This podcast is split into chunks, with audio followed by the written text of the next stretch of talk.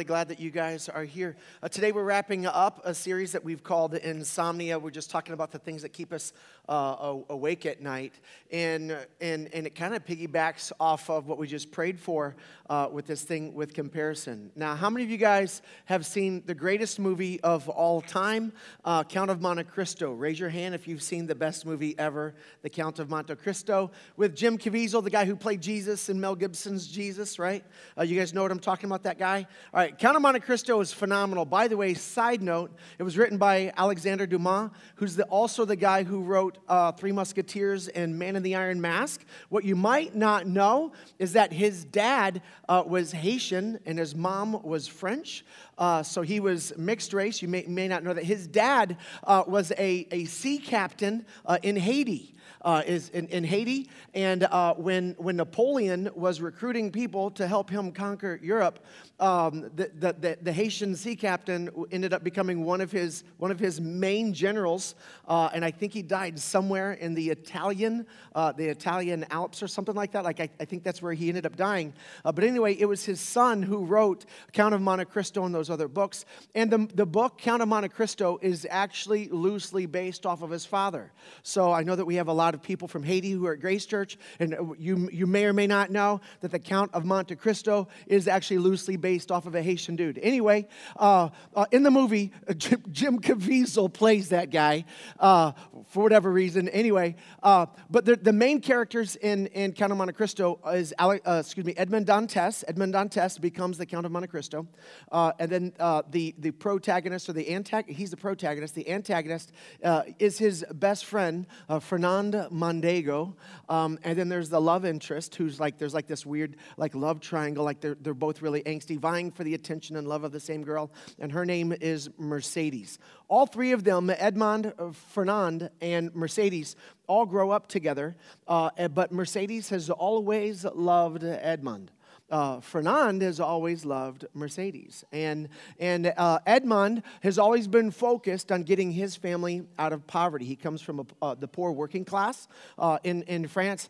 And, and so he takes, he takes uh, entry level jobs and works his way up. And there's a scene in the movie where um, they had uh, the, the, the, the, sea cat, the captain of the ship that he was uh, an assistant on, or whatever, I don't know, assistant captain, vice captain, like I don't know what that guy's job is. But when the, the captain gets sick, uh, Edmond has to take over and does a fantastic job. He gets a promotion. And even though he's not in the aristocracy, he becomes a captain. So he gets elevated in rank. And he's incredibly excited about this. And when he comes back into port, he, he, he celebrates with Fernand and with Mercedes. Um, and, and Fernand uh, is, is upset. Now, he's part of the aristocracy. He's never had to work a day in his life. And truthfully, becoming a captain would be a gigantic step down from his position in his culture. Uh, but, but, but he's, he's a miserable, miserable person. And Mercedes has this line uh, toward the very beginning of the movie, before the idea of the Count of Monte Cristo is even introduced into the story. Um, and she, she confronts him about this. And here's what she says She says, uh, Mercedes says, You've always been jealous of Edmond. And he says, Me? jealous of him, right? Because he's he's up here, Fernand is up here, and then Edmond is down here. And she keeps talking. She says, "Remember when you got a pony for Christmas and he got a whistle? You couldn't enjoy your pony because you were so upset that he loved his whistle more. Right? Like if you've seen the movie, you're familiar with that story, and, and that's, that's it. He's always been, been jealous. So he has everything, uh, but it's still, it's still not, not enough. Uh, and then he ends up listen, it's an old story. It's an old movie. If you haven't seen it now, don't get mad that I'm about to give you a spoiler.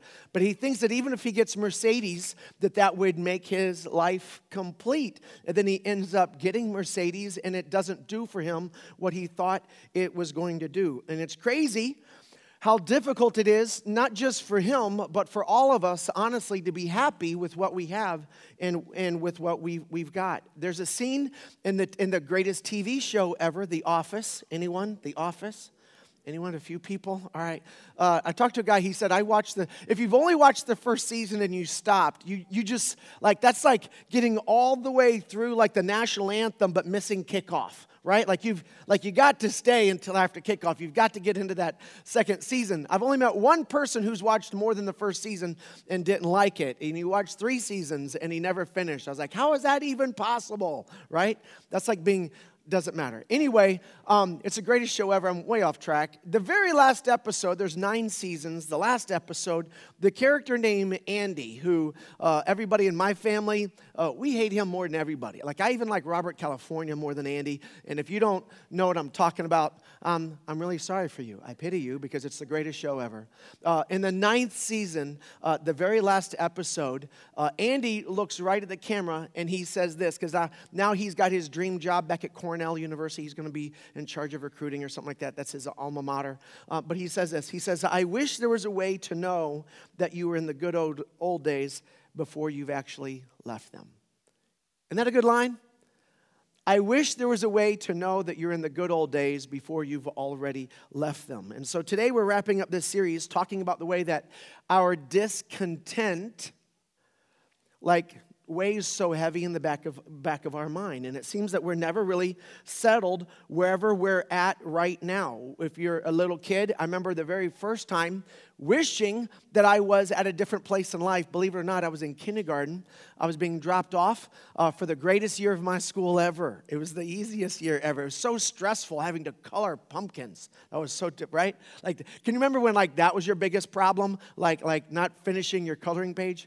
Um, but I'm, I'm in kindergarten. Mrs. Dryger was my school teacher, and I remember lining up uh, outside the school, and for whatever reason, we were lined up next to third graders. And all of these third graders were just huge. They were so big. And I remember thinking as a kindergartner, I can't wait until I'm big like third grade.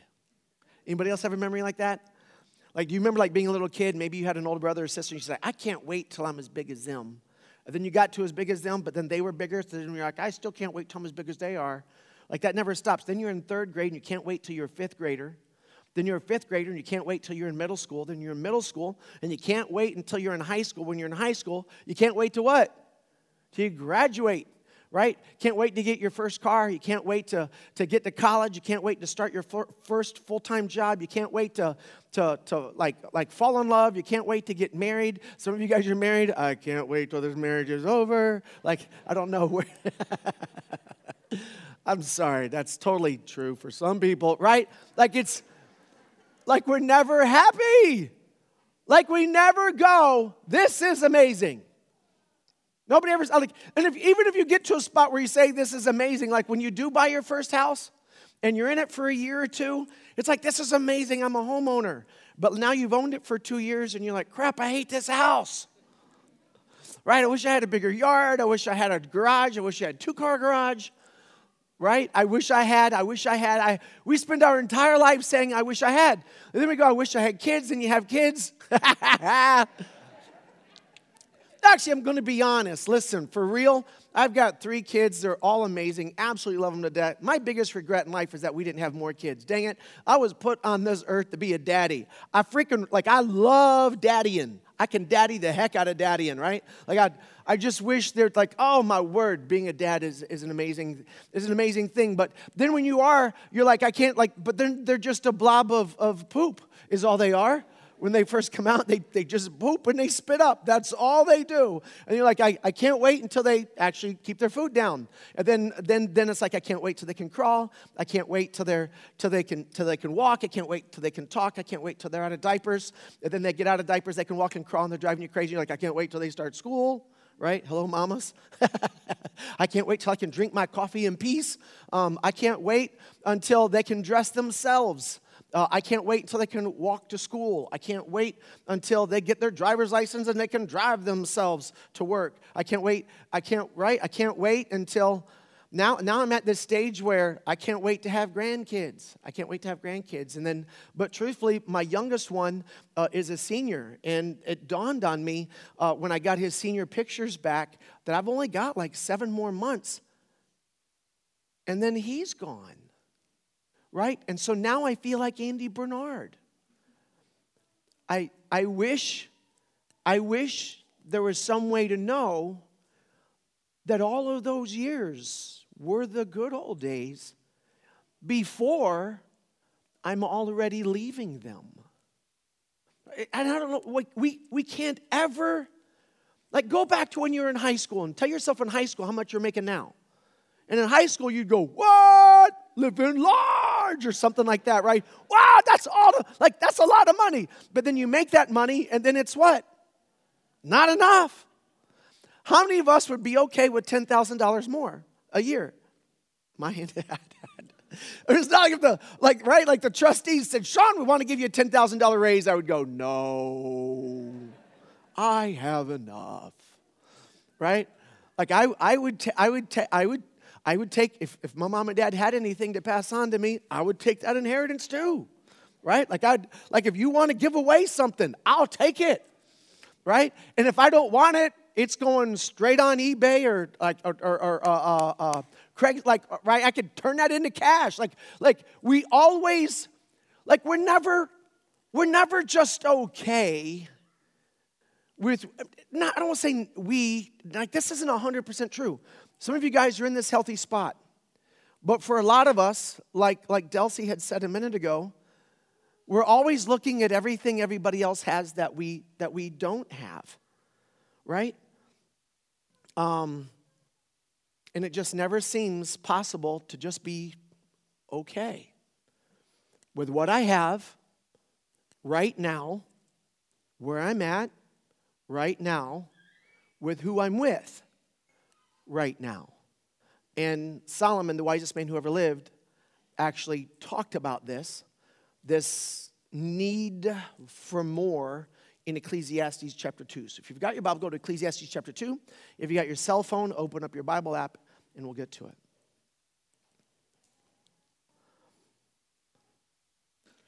Solomon's the wisest man uh, who had ever lived, at least up until his time, and the richest man who had ever lived, at least up until his time. Um, and uh, he gets to the end of his life and he writes the, the book of Ecclesiastes. And in chapter one, you find out that he writes this for his son. So he's the wisest, wealthiest man who's ever lived. He sits down to write a letter to his son so that his son doesn't make some of the mistakes he makes. Like I, I, I want to pass on what I know to give my son a head start. And I think, I think every good dad probably wants the same thing for his kids, is so that they don't make the same, the same mistakes they, they did. Uh, and he starts off in chapter 2, verse 1, and here's what he says to his son. He says, uh, I said to myself, Self, uh, come on, let's try pleasure. Let's look for the good things in life. And that starts off so good, doesn't it? I said to myself, myself, let's go take care of ourselves, right? Let's hook ourselves up a little bit. And that's what he does. Uh, but I found that this too was meaningless. So I said, Laughter is silly. What good does it do to seek pleasure? After much thought, I decided to cheer myself with wine. And while still seeking wisdom, right, um, uh, I clutched at foolishness. So I, I wanted to just, I wanted to just check out indulgence, but I wanted to check out indulgence from a studious spot. Like I wanted to examine the path of foolishness just to see what that would give me. Uh, and he said, I clutched at foolishness, and in this way I tried to experience the only happiness most people find during their brief life in this world. And he starts off, I, and then I experienced the only happiness most people ever get is acting like fools, right? Like that's like it's he starts off like so good and then gets dark so quick. Verses 4 through 9, he goes into a shopping list of everything that he thought might make him happy. So he said, So I, I bought a lot of that, and then I bought me some of this, and I did some of that, and then I compiled this, and then I built this, and then I bought that. And it's, it's, it's, a whole bunch of things that everybody said, at least in his day, if I had that, I'd be happy. If I had this, I'd be happy. If I had that, I'd be happy. So, like, what's on your list, right? Like, you, you, you have a house, maybe, you have an apartment, and you're like, well, I'd, like to have my own house. You're renting, I'd like to buy. If you own a house, you want a vacation house. And if you own a vacation house, you want an investment property, right? And if you want an investment property, you want three investment properties, right? Like you want enough to, investment properties to replace the income you're making now so that you've got residual. I mean, like wherever you're at, I know that there's one more thing that you really want. Like you have something on your list. We've all got a list. The only thing that's different about our list is what's on there, and what's on there is just the stuff somebody else ahead of me has. That's what's on my list. That's probably what's on your list also. That's verses 4 through 9. In verse 10, he says this Anything I wanted, I would take. Can you imagine being in that spot? Holy cow. Like there's a Tesla, I'll buy one. Uh, there's a house in Marshfield on the cliff. I'm getting that, right? Then there's a, uh, there's a cape uh, on the cape on the water. How cool is that? Right? To have a cape on a cape on the ocean. I'll get me one of them, right? Uh, I'll, I'll, get me a, uh, ooh, the new Hummer just came out, right? Give me one of them. Uh, and, and, and I think that's even electric, right? So, ooh, wow, even good for the environment. Uh, so I'll buy three of those, right? Can, uh, can you just imagine anything you wanted? Just kidding. That's what he does. Uh, I denied myself no pleasure. Must be nice. Uh, I even found great pleasure in hard work, a reward for all of my labors. But as I looked at everything I had worked so hard to accomplish, it was all meaningless, like chasing the wind. There was nothing really worthwhile anywhere. Okay, I'd still like to find out for myself. Anybody else? My dad's favorite movie is uh, Fiddler on the Roof, and it is a it's a long movie a three and a half hour movie about a Jewish family in, in uh, um, um, it's actually outside of Kiev, Ukraine, now, the, the town that it's based on. Um, so it's, it's, it's, Russian Jews that are pushed out by the, by the Soviets. And this, the dad, his name is Tevye, has, has five daughters. That's my dad's favorite movie. Uh, and so we watch this Jewish movie every time we celebrate Christmas because that's what I think of when I think of Santa. I think of Russian Jews. That's what I do. So that's our family Christmas tradition. I don't know why. Uh, dad says he doesn't want us to forget our roots. My, grand, my dad's mom uh, was a Jewish lady from Eastern Europe, so I, I, I, get that. It's just a weird holiday to do that tradition, is what I'm thinking. Um, but we watch, we, watch, we watch Fiddler on the Roof every year. Uh, my favorite scene in Fiddler on the Roof is, is when Tevye, who's of the working class uh, in, in Russia, is, is struggling to make ends meet. And he's got five daughters, and he keeps saying, I'm blessed with five dollars. And he doesn't do air quotes in the movie, but if they had air quotes when they filmed the movie, he would have been doing air quotes every time he says, I'm blessed with five daughters. Because none of these daughters are bringing income into the family, is the reason why he's struggling and he's, and he's impoverished. And so he quotes actually from the book of Ecclesiastes because there's another verse that talks about with, with great wealth increase, great wealth increases sorrow. Uh, it also increases headaches. Like there's with more responsibilities comes more more worry, is all Solomon uh, was was talking about in, in that verse. And so he, he quotes the verse that says that, uh, and then where Solomon says that he almost feels like wealth is a curse. And then, um, and then Tevye looks up at God and he says, If being rich is a curse, may you strike me with it and may I never recover. Right? like, that's the way I feel like if Solomon could deny himself no pleasure, get everything he wanted, and it's all meaningless, I want to go, I'd, I'd like to try that for myself just to make sure, is how I'm, I'm thinking about it. Uh, but, but Tom Brady uh, had like a little Solomon moment. Uh, when he was 27, so this has been like what, 30 years ago?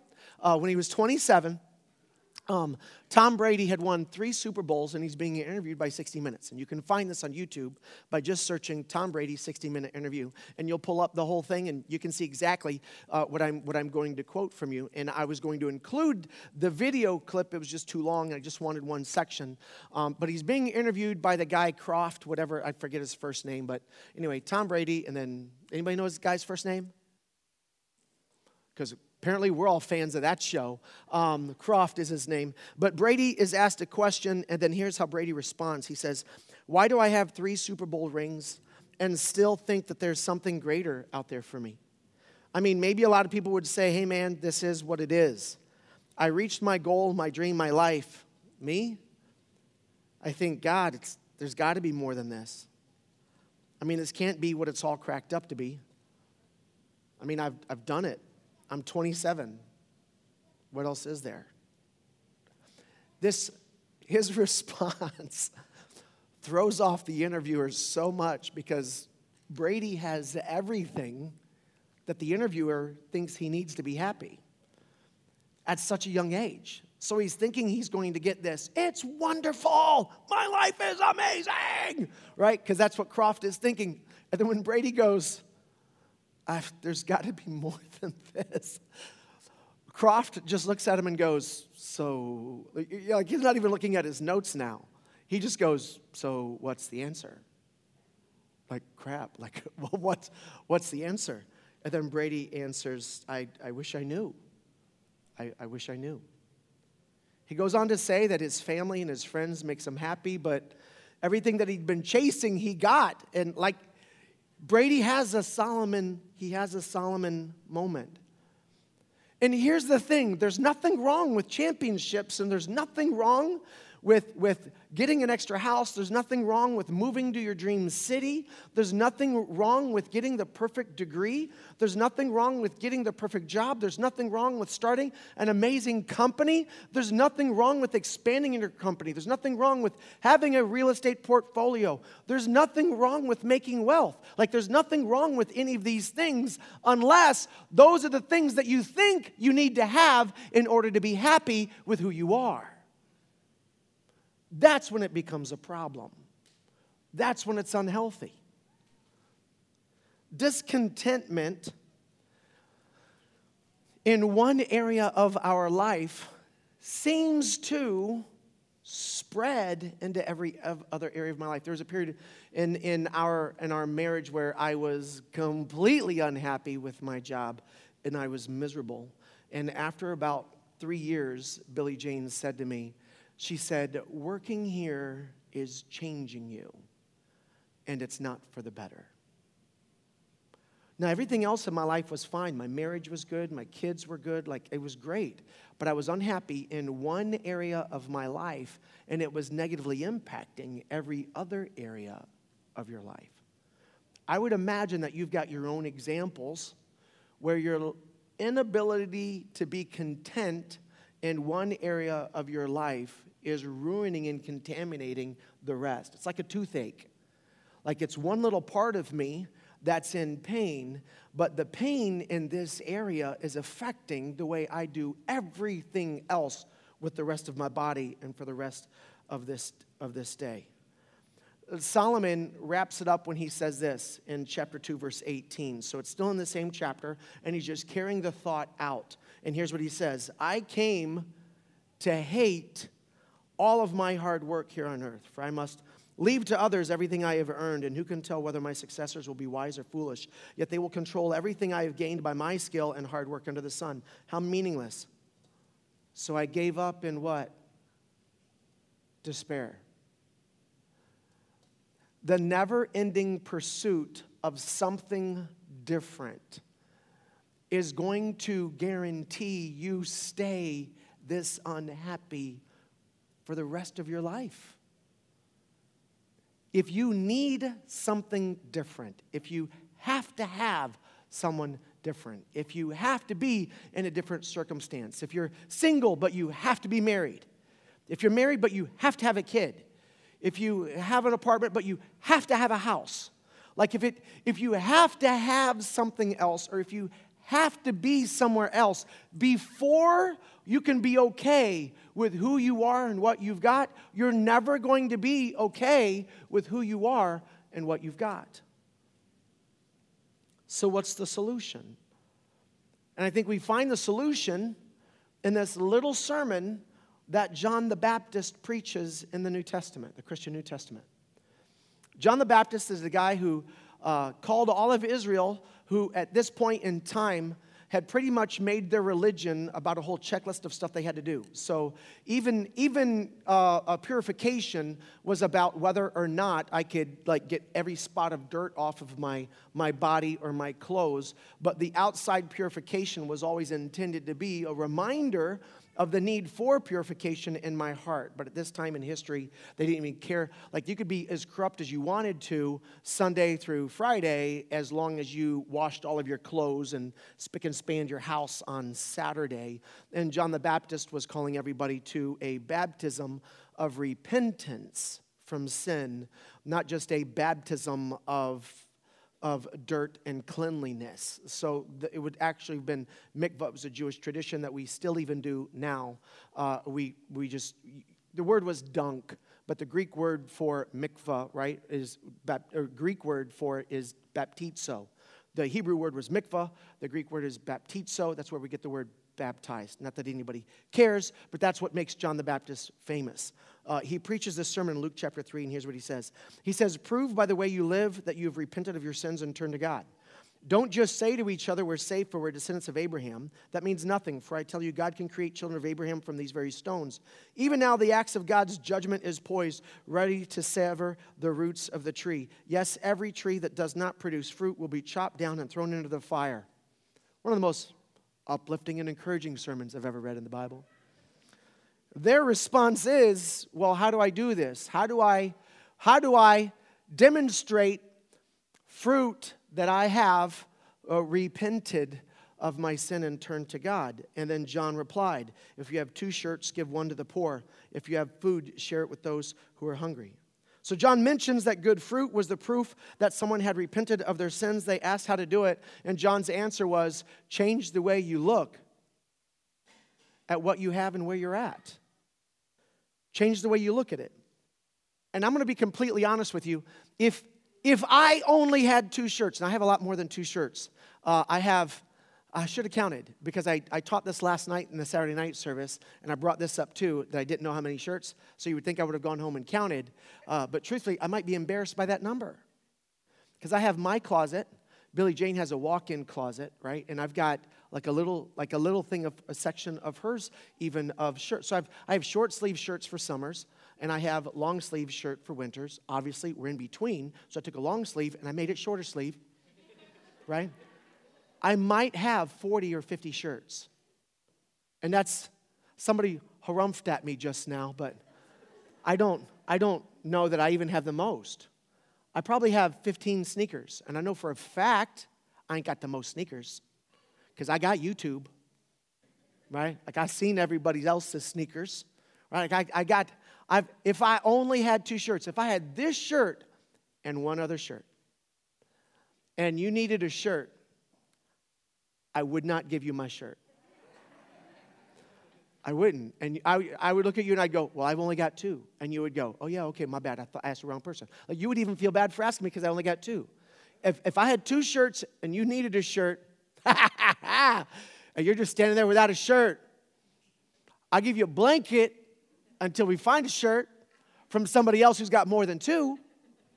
That's what I would do, right? That's what I would do. Now, I'll look at my shoes this way. Like if I only had one pair of shoes and you'd have any shoes, and I only had two shoes, I could probably give you a shoe. a shoe. I need that other one. Right? No, I'd, I'd, give you a pair of the shoes probably because I'm more likely to wear the same shoes all the time than I am to wear the same shirt all the time. Right? That's, that's what he's talking about. Um, and that's because I only have, have two. But what John is saying is that if you, if you have two shirts, and if we're going to be honest, you have one more shirt than what you need. You do. Like, there's a reason I don't want to wear the same shirt every day. And it has nothing to do with what I need. It has everything to do what my coworkers will think about me if I'm wearing the same shirt every day. Like we all went to a school with a kid in seventh grade who wore the same clothes every single day, and you know how that kid was treated. I was that kid for a while, and dang it, never again, right? I don't want to be that. Like, I, none of us want to be that. And that's all he's saying. So he, he keeps his sermon going, and he says, Even corrupt tax collectors came to be baptized. And they asked, Teacher, what should we do? And he replied, Collect no more taxes than what the government requires. Some soldiers came what should we do? asked the soldiers. John replied, Don't extort money or make false accusations and be content with your pay. If you went up to John the Baptist and you said, What should I do? And John the Baptist was given some type of ability by the Holy Spirit to see what it is you feel you have to have in order to be happy, what would He say you need to let go of? What would He say? Because I guarantee you, He'd say something to you. And that, I think, is what God's trying to tell you today through this teaching.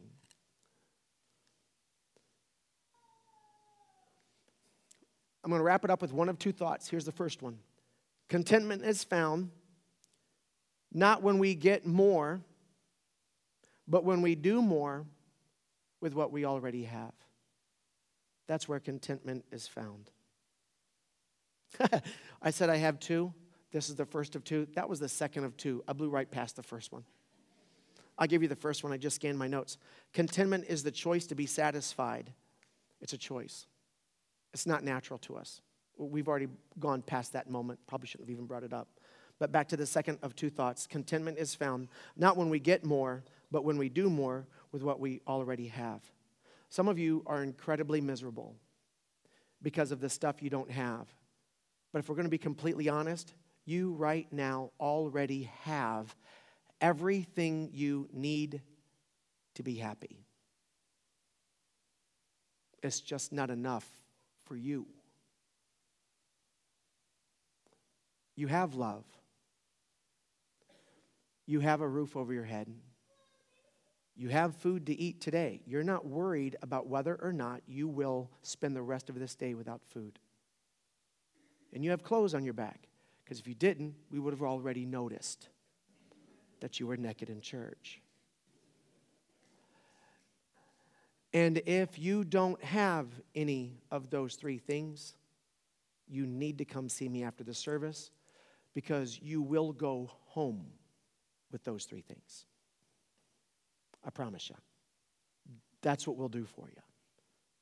And truthfully, every person in here has more than 90% of the rest of the entire world. 90% of everybody on this planet would gladly trade places with you. And all you and I want is something else, something different. A different person to be married to, a different job, a different city, a different, a different. I just want to get past November 3rd. That's all I want. Is that too much to ask? I just want to make it past December 3rd right? Without the world burning down. That's election day if you didn't get that, right? Just want to make it past that. Jesus said this in Luke chapter 16 because the secret to being happy is not something different. It's not. Jesus tells you this in Luke chapter 16. If you can be faithful right now in little things, then you will be faithful in large ones. If you can be content with where you're at, then you'll be content with somewhere else. If you can be okay with what you have, then you'll be okay with having more. But if you can't be content with where you are and what you have, then going somewhere different in your life or getting something more won't make you any more content.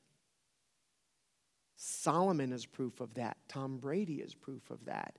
Everybody who's ahead of you who still wants to be farther ahead is proof of that. You are proof of that to your younger self. I don't know how much more evidence we need of this. It, Jesus is just making it clear.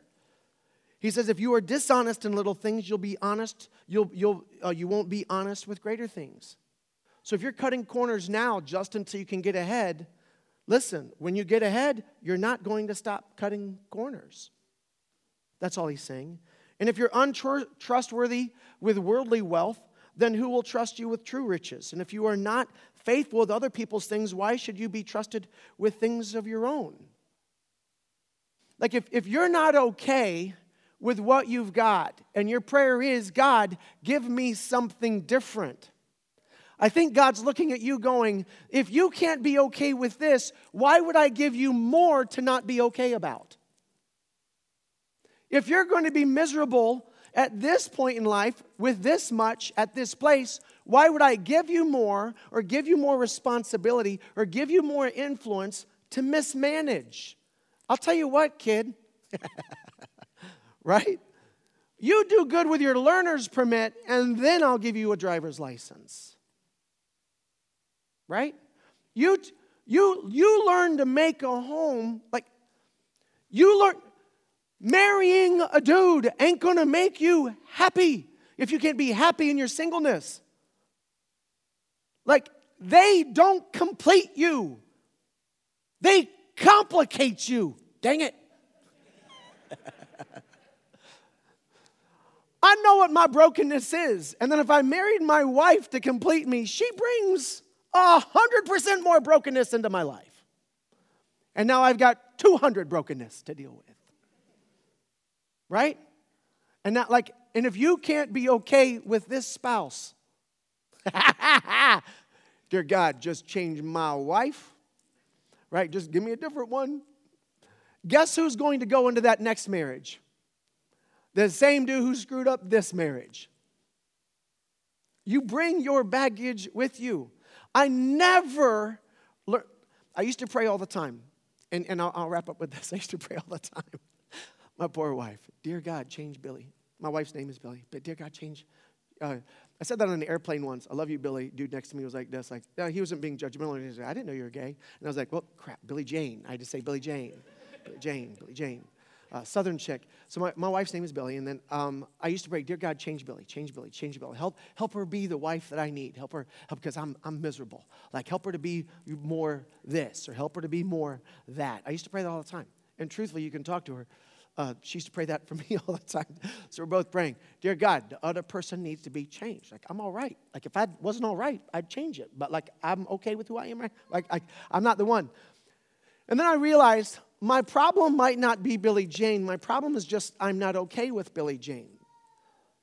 So she could actually stay the way she was if I could change the way that I feel, because truthfully, the way that I feel is the problem. So then I began praying, not necessarily God changed me as much as I would pray, God just helped me to be okay with her being a jerk, or whatever I was praying, right? I'm gonna be okay with her being so selfish. I just need to be okay. So I changed my prayer from God, change my circumstances to God, change me. And that was the prayer he answered. And now, 29 years later, I am 100% happily married. We still have complications, we still got brokenness, but we are better now at 29 years than we ever have been because both of us learned to pray a different prayer. What I'm asking you to do is pray a different prayer. Dear God, you don't owe me nothing. Like, truthfully, when I recognize the holiness of God and the depravity that is in my heart, I know what I deserve from God. And truthfully, I have far more from God than what God has ever owed me. If all he ever did was show up in human history and take on my sins on himself and died on the cross, and I was born in poverty, but the only thing I knew was that Jesus had taken away my sin, that would be still more than I deserve. Some of us, honestly, are acting as though God is still in our debt because we've made an idol out of marriage. We've made an idol out of singleness. We've made an idol out of the right career. We've made an idol out of making the right amount of money. We've made an idol. And what we say is, I won't be happy until I have that thing that I worship already. And God says, I am about done with this. I'm going to make sure that no matter which idol you get, you're going to be unhappy until you stop worshiping anything other than me. You need to be okay with where I have you right now before I will ever take you anywhere else. That's what we learn from Scripture. And that's the secret to the problem of discontent. Let's pray. God, I, I love you and I'm thankful for you, and I take you for granted, and I presume on you, and I treat you like a Santa Claus or a genie in a lamp, and I'm sorry. I, I have enough right now. If we have a roof over our head, food in our stomach, clothes on our back, truthfully, we, we have everything we need. Help us, God, to be okay with what we have and where we're at. It's not that there's anything wrong with having more or being in a different place, unless those things are what we need in order to be okay with you and what you're doing in our life. God, I'm sorry for the way that I have put my wife in front of you. I'm sorry for the way I've put relationships, my kids, even, my work, what other people in this room think about me ahead of you. God, help me to care only, or most importantly, that, that I am faithful in every area of my life and with everything that you've put in my life right now. Because I know for a fact you will not give me more opportunity, you will not give me more influence, you will not give me more responsibility, you will not give me more finance. I will not get more until I learn to be okay with this. God, you're enough. Let that be our prayer. You're enough. What's the one thing John the Baptist would say that you need to let go of? Tell God, God, I'm putting that in your hand. What is it? I need this, I need this, I need this. Can you say to God, God, I'm okay if I don't? I'm okay with you if I don't. I trust you'll give me what I need when I need it. I trust you. God, let that be the prayer of our heart. We ask this in Jesus' name, and we all say together, Amen.